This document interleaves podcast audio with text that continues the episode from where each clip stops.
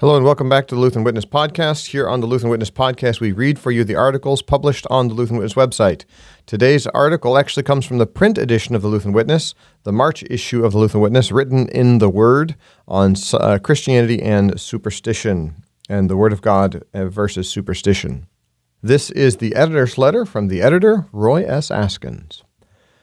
Superstition, the belief that one event caused an unrelated event. Often tied up with false beliefs about God and His work in the world, superstitions take up residence in our minds subconsciously and become a source of comfort and trust. Some superstitions appear to do little harm. What's really the problem with saying good luck or knock on wood? Just as idols are not real gods, luck is not an actual thing and cannot be good. Knocking on wood does not prevent bad things from happening but it seems to me that those subconscious superstitions might be some of the most problematic. Rather than finding comfort and assurance in God's Word and Christ's work for us, we turn to verbal tics and culturally conditioned cliches to soothe our anxious minds.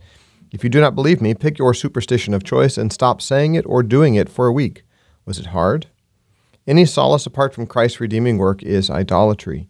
You might find your comfort in superstition or scientism, but as Dr. Bombaro tells us in this issue, both of them grow out of fear resulting from our inability to control the world around us. Stacey Egger explains the background to many of the most common superstitions and warns about the rise of astrology. Dr. Francisco shows how the language and philosophy of the New Age movement, far from disappearing, has infused our culture and thought. It is also possible that we might treat angels superstitiously. The Reverend Dreyer corrects some of these false beliefs about angels and demons.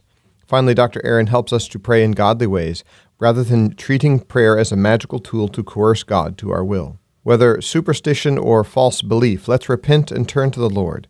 We fear, love, and trust in Him above all things, and He provides as He has promised and in accordance with His will. Confident in Jesus, Roy S. Askins.